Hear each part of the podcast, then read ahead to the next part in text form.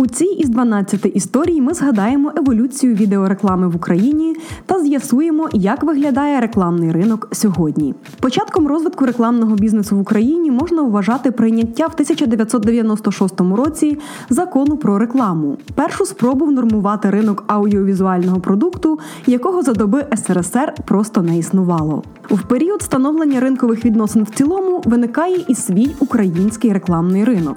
Побут почав наповнюватися товарами і послугами, а телереклама та реклама на радіо сприяла тому, що у людей почали з'являтися умови для вільного вибору цих самих товарів і послуг. Вже за десять років після ухвалення цього першого документу ринок реклами в Україні мало чим буде відрізнятися за трендами розвитку від світу. Українська реклама до появи соцмереж, YouTube та нових медіа зростала за рахунок офлайн-розміщень, телебачення та радіо. Після стрімкого розвитку у дві тисячі п'ятому - дві тисячі сьомому роках український рекламно-комунікаційний ринок продовжував зростання навіть у дві тисячі восьмому році, незважаючи на світову економічну кризу. На той час він становив майже одинадцять цілих п'ять мільярдів гривень. У дві тисячі дев'ятому році показник суттєво знизився до неповних дев'ять мільярдів гривень. Із дві тисячі десятого по дві тисячі дванадцятий рік відбувалося поступове відновлення ринку. Найбільший приріст відбувся у дві тисячі одинадцятому році – двадцять два відсотки.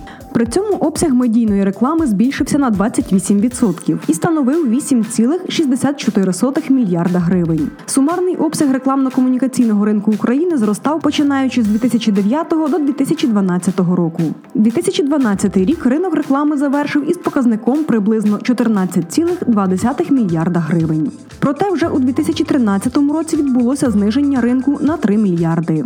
Оцінка склала одинадцять мільярдів триста шістдесят сім мільйонів гривень. Хоча експерти Всеукраїнської рекламної коаліції охарактеризували тоді ситуацію на рекламному ринку як спокійну. При цьому слід відзначити, прогноз ринку на дві тисячі чотирнадцятий не враховував Євромайдану у дві тисячі тринадцятому та подальших подій. Період з дві тисячі чотирнадцятого по дві тисячі сімнадцятий можна назвати найскладнішим в історії.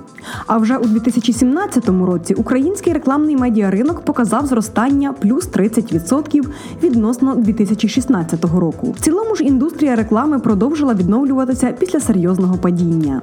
Все більшу роль відіграє YouTube.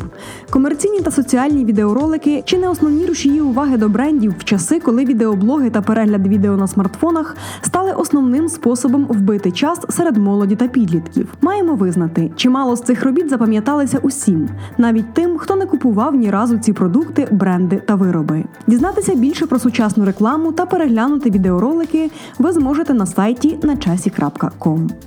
Матеріал підготовлено в рамках реалізації грантового конкурсу від громадської організації «Інтерньюз Україна» за фінансової підтримки Швеції та «Інтерньюз». Думки, виражені в цьому матеріалі, відображають виключно точку зору автора.